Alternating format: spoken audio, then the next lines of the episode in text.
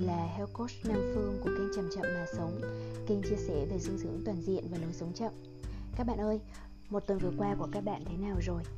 Bạn có nhớ chủ đề đợt trước không? Chúng ta đã bàn về việc là đã đến lúc mình tìm kiếm đam mê rồi Đam mê có thể được tự tạo thông qua việc tận dụng vốn sẵn có và mài dũa nó với kỷ luật Có công mài sắt có ngày nên kim Các cụ nói cấm có sai Và với Phương thì Phương đã chia sẻ 8 cách thức giúp bạn tự giữ kỷ luật được tốt hơn. Nếu kiên trì với kỷ luật đó, có thể rất nhiều khả năng là đam mê sẽ xuất hiện đơn thuần từ việc bạn được làm điều mà mình có thể làm một cách xuất sắc. Tuy nhiên, Phương nhận thấy rằng bên cạnh những bạn mà có nhiều mơ hồ về thế mạnh của mình và tính kỷ luật không được cao thì cũng có những bạn giống như Phương nè và một số bạn bè của Phương nữa thì vấn đề không phải nằm ở chỗ không hiểu được mình mạnh yếu ở điểm nào hay là không có kỷ luật. Thậm chí kỷ luật rất cao và rất là chăm chỉ là đằng khác. Nhưng vấn đề có thể gặp phải của những người có kỷ luật rất cao và rất chăm chỉ là gì? Đó là xu hướng quấn mình đi hoàn toàn theo công việc. Mà theo thống kê từ những người đang hấp hối trên giường bệnh, thì điều hối tiếc phổ biến nhất là họ đã làm việc quá nhiều và dành thời gian quá ít cho chính bản thân hay gia đình bạn bè và người thân. Phương đặc biệt chú ý đến cái điều này sau khi đọc à, cái nghiên cứu đó. Vấn đề của những người làm việc quá chăm chỉ là thường lờ đi mọi tín hiệu của cơ thể. Đặc biệt với những người càng làm việc trí não và sử dụng công nghệ càng nhiều thì càng có xu hướng có vấn đề về sức khỏe không có gì cuốn hút người khác vào công việc nhiều như thông qua việc sử dụng thiết bị công nghệ phổ biến là điện thoại và máy tính có nối kết internet. Trên những thiết bị này thì ờ, chúng ta sẽ luôn có việc để làm luôn luôn có yêu cầu phải xử lý và những thông báo cần phải phản hồi. Nó núp ở dưới dạng của những notification những email những uh, tin nhắn. Phương cái chắc là bạn đã quá quen thuộc đối với những cái lời mời gọi những cái lời yêu cầu này rồi đúng không? Máy tính thì không biết mệt, cùng lắm là hết pin hay là treo máy, rồi ta khởi động lại. Và ta có thể sắm cái máy mới nếu nó không làm việc tốt nữa. Nhưng ta có thể làm điều đó với cơ thể của mình không nào? Chúng ta không thể sắm cái mới, đúng không? Thế nhưng, trong thực tế thì những người chăm chỉ thường bỏ quên nó hoàn toàn khi làm việc trên thiết bị. Cuối cùng thì nhiều người làm việc ở trong văn phòng hay những người làm việc tại nhà mà dùng thiết bị nhiều thì thường mắc bệnh về xương cột sống, đau đầu cổ vai gáy, đau dạ dày, rối loạn tiêu hóa, căng thẳng thần kinh và thị lực. Đó chỉ là một số ít những cái bệnh lý mà có thể mắc phải thôi. Vậy chúng ta mà là người khôn ngoan á, thì đừng đợi đến lúc bệnh tật nguy nan mới lo chữa trị. Chúng ta hãy tìm cách cân bằng lại lực hút của công việc để còn à, chăm sóc bản thân mình, chăm sóc gia đình và còn tận hưởng cuộc sống nữa chứ đúng không? Sống đâu phải chỉ để làm việc đâu. Cho dù là làm việc với mục đích cao cả thế nào đi chăng nữa mà có cái tình trạng căng thẳng kéo dài thì sự cống hiến đó không bền vững. Thậm chí, trong quá trình cốt của mình á, phương phát hiện ra rằng đôi khi ẩn bên dưới cái lớp danh nghĩa của đam mê, của cống hiến là một cái sự chạy trốn nào đó. Chúng ta thường thích làm việc chăm chỉ, những gì mình làm giỏi để không phải đối mặt với những vấn đề mà ta chưa biết cách giải quyết dù là cố ý hay vô thức, chúng ta chăm chỉ làm việc, đôi khi là để né tránh những vấn đề thực sự mà mình chưa dám đối mặt. Vì vậy, trong công thức đam mê mà phương đã nói ở kỳ trước, phương thêm vào một yếu tố thứ ba để tạo cân bằng, đó là sự chú tâm. Chính yếu tố này giúp việc thực hiện đam mê trở nên lành mạnh. Lưu ý là sự chú tâm ở đây không có nghĩa là sự tập trung vào yếu tố bên ngoài, như là tập trung vào công việc vậy, chú tâm ở đây là gì? Sự chú tâm mà phương nói đến không phải là dạng tập trung hướng ra bên ngoài ha, mà đúng hơn là sự chú tâm hướng vào bên trong bản thân mình, quan sát bản thân mình. Tức là mình mang tâm mình trở về đối với cái thân, chứ không bỏ quên nó nữa. Và sự chú tâm ở đây thực ra là một trong những cái cách dịch ngắn gọn, dịch ra từ một từ mà trong tiếng anh có thể bạn nghe rồi, là mindfulness định nghĩa mang tính thực hành của mindfulness là sự nhận thức được khởi sinh bằng cách chú tâm có chủ đích trong giây phút hiện tại và không phán xét gì cả. Định nghĩa này được đưa ra bởi chú John Kabat-Zinn, cha đẻ của chương trình giảm căng thẳng dựa trên mindfulness. Mindfulness Based Stress Reduction hiện được áp dụng rộng rãi trong các trung tâm y khoa của toàn cầu. Trung tâm này lấy mindfulness làm nền tảng cho toàn bộ quá trình trị liệu của các bệnh nhân mà không chỉ gặp các yếu tố căng thẳng về tinh thần mà còn chịu rất là nhiều đau đớn về bệnh lý nữa. Nhiều người trong số họ chịu đựng chuyện này là do họ quá say mê và cuốn mình theo công việc à, và một số khác thì có những cái lý do khác có thể bạn cũng đã quen thuộc với mindfulness và thậm chí đã thực hành rồi. Bạn có thể gọi nó dưới những cái tên như là chánh niệm, như là sự tỉnh thức, vân vân và vân vân. Phương thì phương nghĩ là những cái từ ngữ như thế nào mình dùng không có quan trọng. Quan trọng là mình hiểu được cái à, bản chất cốt lõi của nó và nó ứng dụng như thế nào ở trong đời sống cụ thể của cá nhân mình nè. Nhưng mà trước khi bàn tiếp về mindfulness hay là chú tâm thì Phương xin đọc cho bạn nghe một đoạn trích hay trong cuốn sách của chú John là Bất chấp tai ương, Full Catastrophe Living. Tất cả chúng ta đều có khả năng để trở nên tỉnh thức. Tất cả những gì cần làm là rèn luyện khả năng chú tâm của chúng ta trong phút giây hiện tại khi chúng ta tạm dừng sự phán xét của mình, hoặc ít nhất là khi chúng ta nhận thức được sự phán xét thường đang diễn ra bên trong chúng ta nhiều như thế nào việc phát triển mindfulness đóng một vai trò trọng yếu trong những sự thay đổi mà những người đến với trung tâm y tế giảm căng thẳng trải qua. Một cách để nghĩ về quá trình thay đổi này là nghĩ về mindfulness như một lăng kính, thu nhận những năng lượng phân tán và mang tính phản ứng của tâm trí bạn và tập trung chúng thành một nguồn năng lượng thống nhất cho việc sống, giải quyết vấn đề và chữa lành chúng ta thường lãng phí một năng lượng rất lớn trong việc phản ứng một cách tự động và vô thức với thế giới bên ngoài và với các trải nghiệm bên trong của mình. Việc nuôi dưỡng mindfulness có nghĩa là học cách để tập trung và khai thác những năng lượng lãng phí của chúng ta. Bằng cách làm như vậy, chúng ta học cách để trở nên lắng lại đủ để bước vào và sống trong những khoảnh khắc của sự bình an và tĩnh lặng sâu sắc của cảm giác về một con người toàn vẹn và tổng thể. Việc sống trong sự toàn vẹn này giúp nuôi dưỡng và phục hồi cho cả cơ thể và tâm trí. Đồng thời, nó giúp chúng ta nhận biết cách chúng ta đang sống với sự rõ ràng lớn hơn, từ đó tạo ra những sự thay đổi để nâng cao sức khỏe và chất lượng cuộc sống của mình. Ngoài ra, nó giúp chúng ta hướng năng lượng của mình một cách hiệu quả hơn trong các tình huống căng thẳng hoặc khi chúng ta cảm thấy bị đe dọa hay bất lực. Nguồn năng lượng này đến từ bên trong chúng ta và do đó luôn có sẵn để chúng ta sử dụng một cách khôn ngoan. Đặc biệt là nếu chúng ta nuôi dưỡng nó thông qua việc học và thực hành. Việc nuôi dưỡng mindfulness có thể giúp bạn khám phá ra chiều kích của sự tĩnh lặng, an nhiên, rõ ràng và trí tuệ bên trong chính mình. Điều đó như thể bạn đến với một vùng đất mới mà trước đây bạn không biết hoặc chỉ cảm nhận thấy một cách mơ hồ. Và trong đó chứa đựng một nguồn năng lượng tích cực cho sự hiểu biết về bản thân và chữa lành. Hơn nữa, việc làm quen với vùng đất mới này và học cách để sống bên trong nó thường xuyên hơn là không khó. Con đường đến với nó trong bất kỳ khoảnh khắc nào không nằm ngoài cơ thể, tâm trí và hơi thở của chính bạn. Bạn luôn có thể tiếp cận với chiều kích của sự hiện hữu thuần túy của sự tỉnh thức này nó luôn có ở đây, không phụ thuộc vào các vấn đề của bạn. Cho dù bạn đang phải đối mặt với bệnh tim, ung thư, những cơn đau hay chỉ là một cuộc sống đầy căng thẳng, nguồn năng lượng của nó vẫn có ở đó và có thể giúp ích rất nhiều cho bạn. Sự rèn luyện mindfulness một cách có hệ thống được xem là trái tim của thiền Phật giáo. Nó đã phát triển mạnh mẽ trong hơn 2.600 năm qua trong cả những tu viện và những nơi không mang tính tôn giáo ở nhiều nước châu Á trong những năm 1960 và 1970, việc thực hành loại thiền này trở nên phổ biến hơn nhiều trên thế giới. Điều này một phần là do Tây Tạng hợp nhất vào Trung Quốc thông qua hành động quân sự và nhiều thập kỷ chiến tranh ở Đông Nam Á, khiến nhiều tu sĩ và giáo sĩ Phật giáo khiến nhiều tu sĩ và giáo sĩ Phật giáo phải đi lưu vong. Một phần là vì những người trẻ phương Tây đã đến châu Á để học thực hành thiền trong các tu viện và sau đó trở thành thiền sư ở phương Tây. Và một phần nữa là do có những thiền sư đã đến thăm phương Tây và giảng dạy vì sự quan tâm rất lớn của các quốc gia phương Tây với việc thực hành thiền. Xu hướng này trở nên mạnh mẽ hơn trong 30 năm qua. Mặc dù thiền tỉnh thức, mindfulness meditation thường được dạy và thực hành nhiều nhất trong bối cảnh Phật giáo, nhưng bản chất của nó đã và luôn luôn là phổ quát. Trong thời đại ngày nay, nó đang ngày càng trở nên phổ biến hơn trong xã hội đời thường trên toàn cầu với tỷ lệ gần như theo cấp số nhân. Với tình trạng của thế giới, đó là một điều tốt.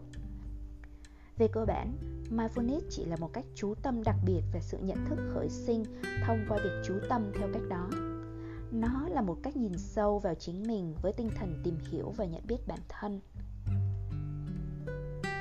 Vì lý do này, nó có thể được học và thực hành như rất nhiều người đang học và thực hành trong các chương trình với nền tảng mindfulness trên toàn thế giới mà không cần phải nhờ đến sự hiểu biết về văn hóa châu Á hay tổ chức Phật giáo nào để bổ sung hay chứng thực cho nó.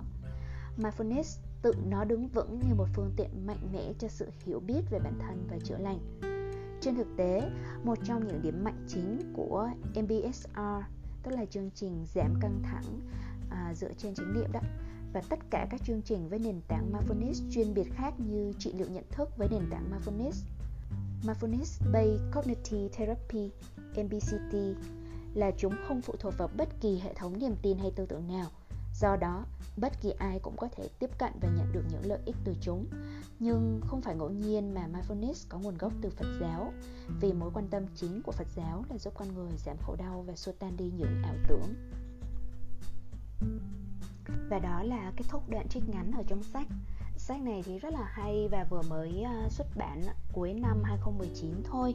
À, Tuy nhiên ở trên thế giới thì cuốn sách này đã được xuất bản từ rất là lâu rồi Cũng phải trên 25 năm Và là một trong những cái cuốn sách thuộc hàng kinh điển.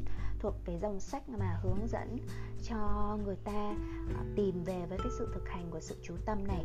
Bạn à, nếu mà chưa có thì có thể là tham khảo và nghiên cứu thông qua cuốn sách này hoặc thông qua tác giả John Kabat-Zinn với những cái đầu sách khác ha.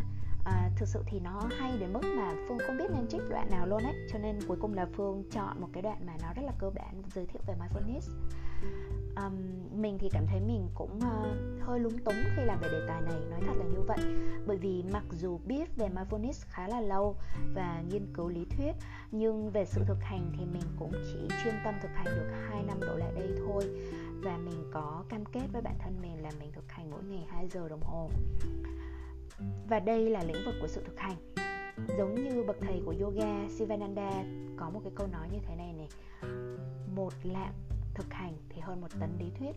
Và điều này rất là đúng đối với mindfulness. Khi mà phương chưa thực hành được lên đến đỉnh cao uh, thì nói cái gì nghe cũng quá lý thuyết. Cho nên á hôm nay cái tham vọng của phương không phải là hướng dẫn cho các bạn thực hành mindfulness hay là tháo gỡ những cái thắc mắc liên quan đến mindfulness mà chỉ là một cái sự giới thiệu thôi. Các bạn à, nếu mà quan tâm thì có thể lên tại các app như là Insight Timer hay là app của Plum Village tức là của làng Mai về thực hành theo.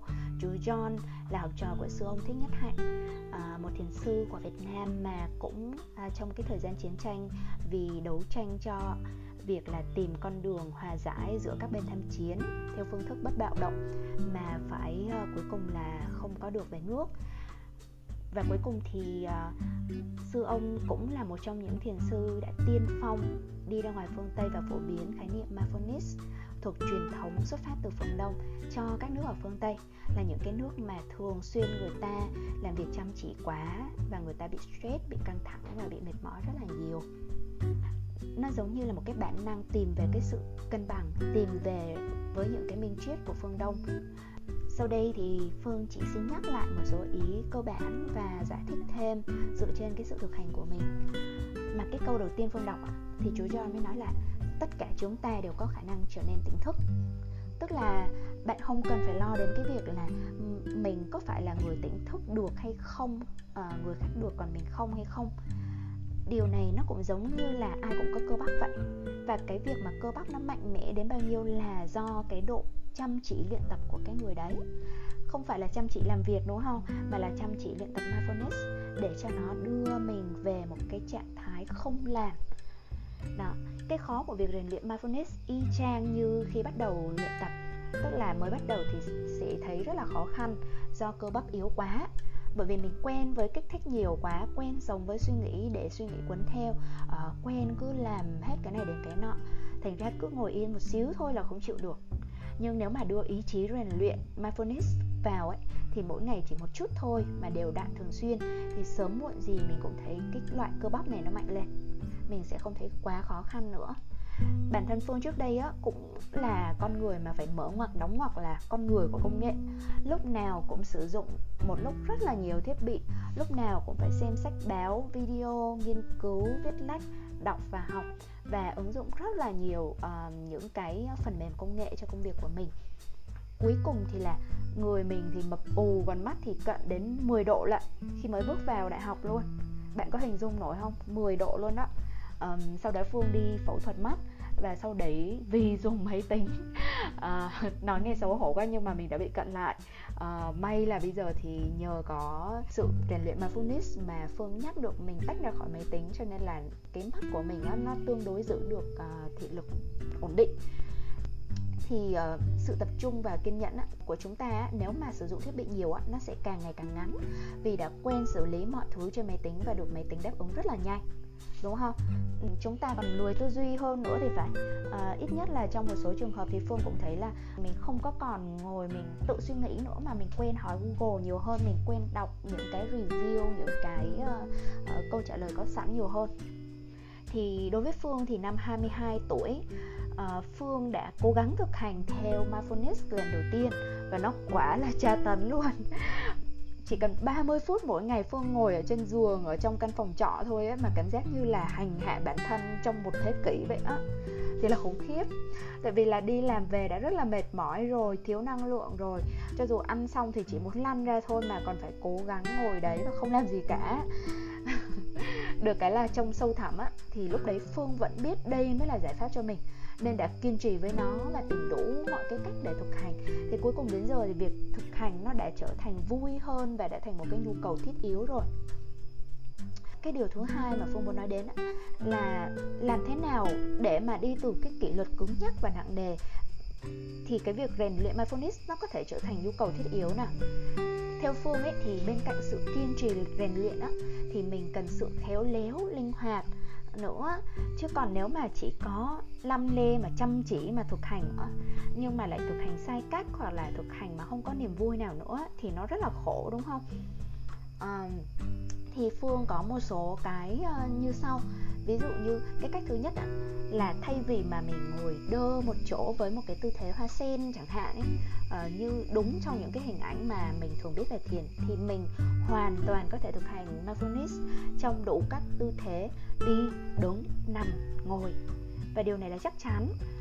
Phương còn nhớ lời thầy dạy thiền của phương thì thầy có nói là việc của các con không phải là ngồi đơ một chỗ thật là lâu thật là thẳng lưng à, thật là đẹp đẽ. Nhưng mà việc của các con là quan sát vào bên trong bản thân mình.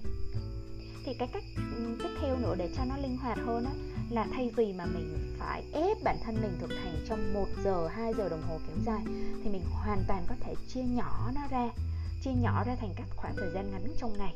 Ví dụ như đối với phương thì thi thoảng phương ờ, chỉ thực hành 10 phút 15 phút thôi. Nhưng mà nó giúp cho mình tái nạp năng lượng rất là nhiều. Và cuối cùng á cả ngày gộp lại mình lại có tổng thời lượng vẫn là 2 giờ đồng hồ. Rồi à, cái cách thứ ba là thay vì mà mình ép mình là luôn luôn phải dành hẳn một cái khoảng thời gian nào đó chỉ cho mindfulness thì nếu như trong đời sống của mình bận rộn quá thì mình có thể hướng cái sự thực hành của mình rải rác qua trong những cái công việc thường ngày ở trong đời sống. Cho dù là rửa rau là quét nhà là nấu ăn là tập yoga là tưới cây vân vân. Thì những cái này đều có những cái dạng thiền cả. Ví dụ như là gần đây phương viết về cái sự thực tập thiền ăn và bạn có thể xem cái bài viết đấy ở trên ờ, fanpage health coach nam phương. À, mình có viết về thiền ăn và mình vẫn đang thực hành thiền ăn và mình thấy là khi mà thực hành thiền ăn á nó khiến cho mọi thứ nó nó ngon lành và nó đỡ căng thẳng và nó nó, nó thoải mái gì đâu á. Thì mình mình cứ thực hành ha. Nó không dễ một tí nào đâu nhưng mà ừ, thông qua cái việc thực hành thiền ăn thì mình có thêm một cái lớp năng lượng nuôi dưỡng cho tinh thần của mình. Bởi vì mình đưa được cái cái tâm của mình trở về với cái thân của mình mà. Rồi cái ý thứ ba mà phương muốn chia sẻ là um, đừng bao giờ mình chủ quan mà không sử dụng đến những cái sự trợ giúp nhá. Um, cái sự trợ giúp thứ nhất là từ những cái công cụ nhắc nhở mà bạn có thể tự tải về thông qua chính những cái thiết bị điện tử luôn. Ví dụ như là um, cái công cụ yêu thích của phương là pomodoro. Đọc sao ghi vậy ha? P o m o d o r o pomodoro thì là tên của một cái phương pháp để giữ cho cái sự tập trung và nghỉ ngơi nó được cân bằng với nhau tức là uh, ví dụ như cứ nghỉ cứ tập trung ờ, uh, 25 phút thì mình nghỉ 5 phút. Tập trung 25 phút mình nghỉ 5 phút. Và cứ mỗi cái chiều mà tập trung 25 và nghỉ 5 phút như vậy ạ thì mình gọi là một cái chu kỳ Pomodoro. Và nó, tại sao lại là khoảng tầm 25 30 phút gì đấy? Là bởi vì đấy là cái thời gian tập trung tối ưu mà một người bình thường thường là họ có thể họ có thể làm được. Còn nếu mà mình cố gắng mình ngồi mình làm á trong một khoảng thời gian dài thì thường cái tác dụng nó bị đi ngược lại. Vậy thì trong cái 5 phút đấy thì phương cũng hay đi qua đi lại và có những cái thực hành thiền ngắn. À, như khi là phương làm cái podcast này thì phương cũng nghỉ ngơi và thậm chí còn kịp đi tới sen đá ở tầng 2 này rồi là là đi bớt một đống rau la ở đằng sau nhà. Rồi sau đấy là phương có một cái bữa à, bún gạo xào rau lang rất là ngon. Cái phương tiện thứ hai là chuông chánh niệm mà mình có thể cài trên máy tính và điện thoại. Và mỗi cái giây phút mà à, nó đánh lên một tiếng chuông á, thì là một cái giây phút để mình nhắc nhở mình có thể quay về với bản thân mình mình thì có thể là không có sẵn một bát nước đầy thì mình hứng từng giọt nước nhỏ xuống một. Sớm muộn thì mình cũng có đủ cái sự tươi mát các bạn ạ. À, một cái sự trợ giúp thứ hai các bạn có thể tìm đến là sự đồng hành của những người bạn cùng muốn thực hành khi làm training online á, thì có rất là nhiều bạn hay hỏi phương là nếu không có hội nhóm lại thực hành thì sao? Thì phương hay trả lời là thì chỉ có hai trường hợp thôi. Một là kỷ luật của bạn phải cực kỳ tốt và hai là bạn hãy tự tìm kiếm và tạo hội nhóm đi. Ờ, tạo hội nhóm ở đây nó không khó. Đôi khi bạn có thể bắt đầu chỉ cần với thêm một người nữa một người nữa hai người nữa. À, mà ngay cả cái người có kỷ luật tốt thì khi có hội nhóm cùng thực hành thì năng lượng cộng hưởng cũng rất là tốt.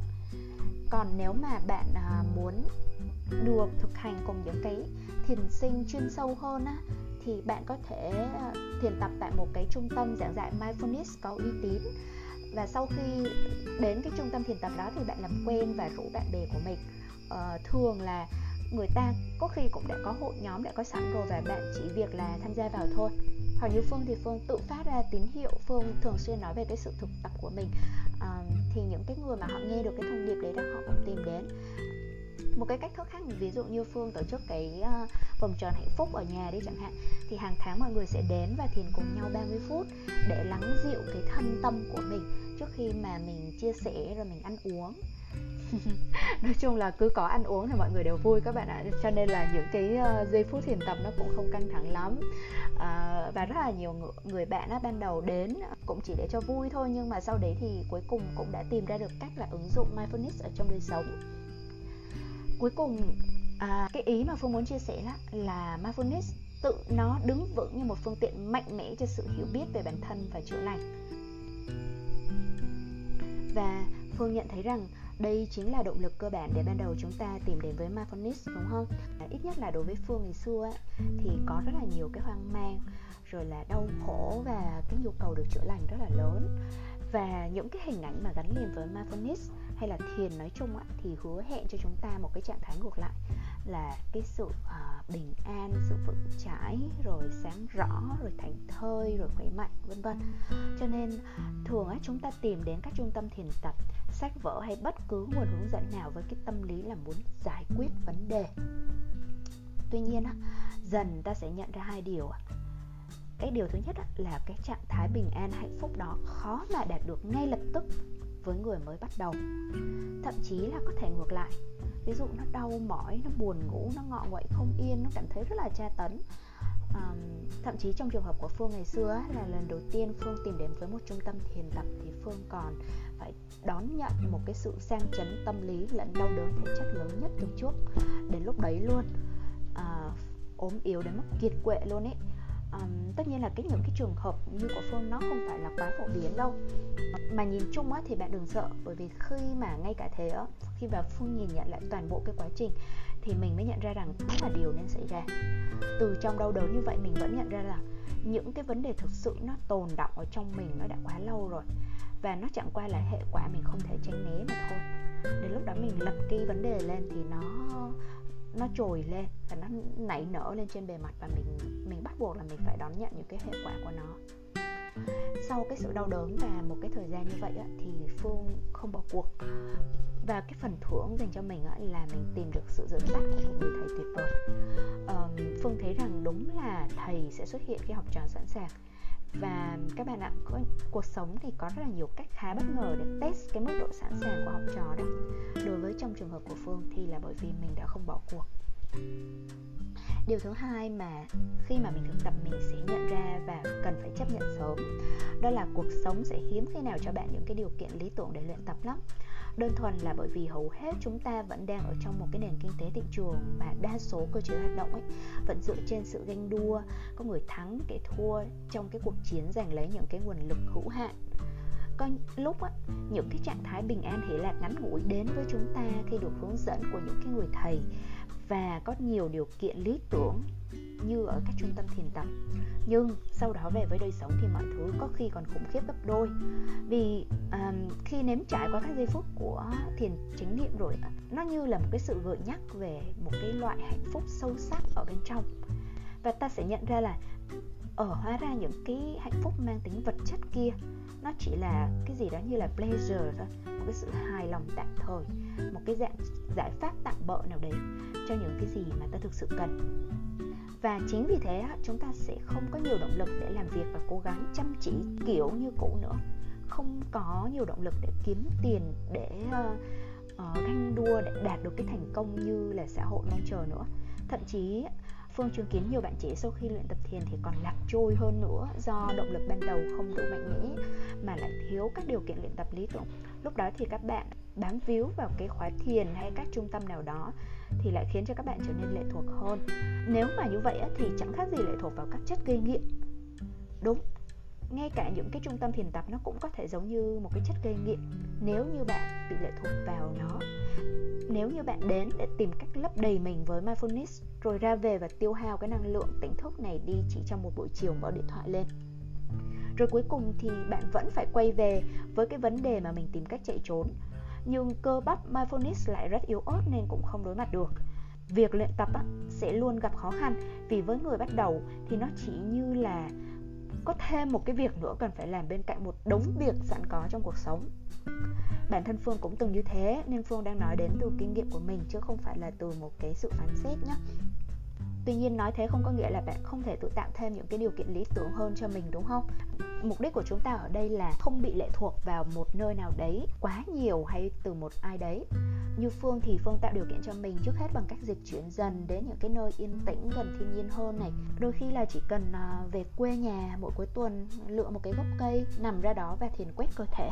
Hoặc bạn có thể dán một cái hình ảnh hay câu nhắc nhở nào đó trong phòng hay đặt trên màn hình điện thoại để nhắc mình về cái lý do mà bạn đã bắt đầu và mặc dù có nhiều điều khác mà Phương rất là muốn chia sẻ về đề tài này Phương sẽ lựa chọn cách là chờ đợi xem bạn có thực hành thường xuyên hay không để còn nối tiếp.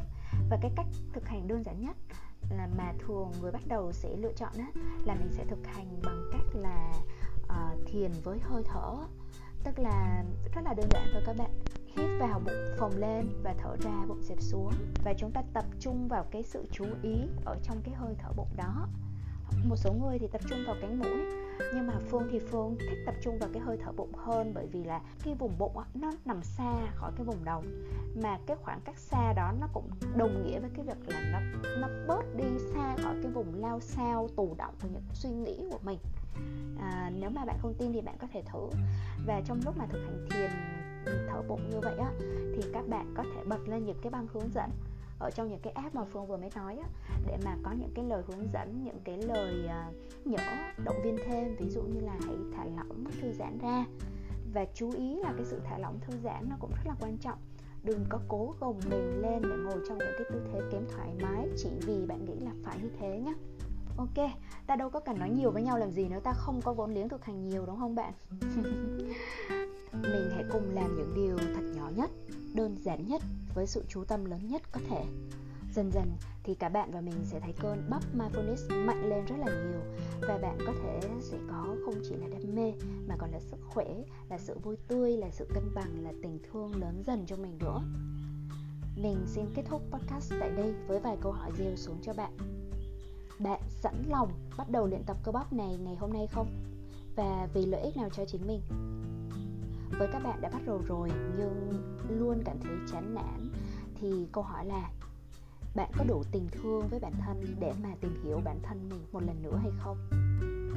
Với tinh thần kiên nhẫn, bớt mong cầu hơn chẳng hạn. Nếu muốn chia sẻ điều gì trong quá trình học và hành về mindfulness, bạn hãy để lại comment cho phương nhé hãy subscribe và follow kênh chậm chậm mà sống để chúng ta tiếp tục kết nối, tiếp tục đồng hành cùng nhau trên con đường phía trước nha. Gửi lời chúc an lành đến bạn. Tạm biệt và hẹn gặp lại.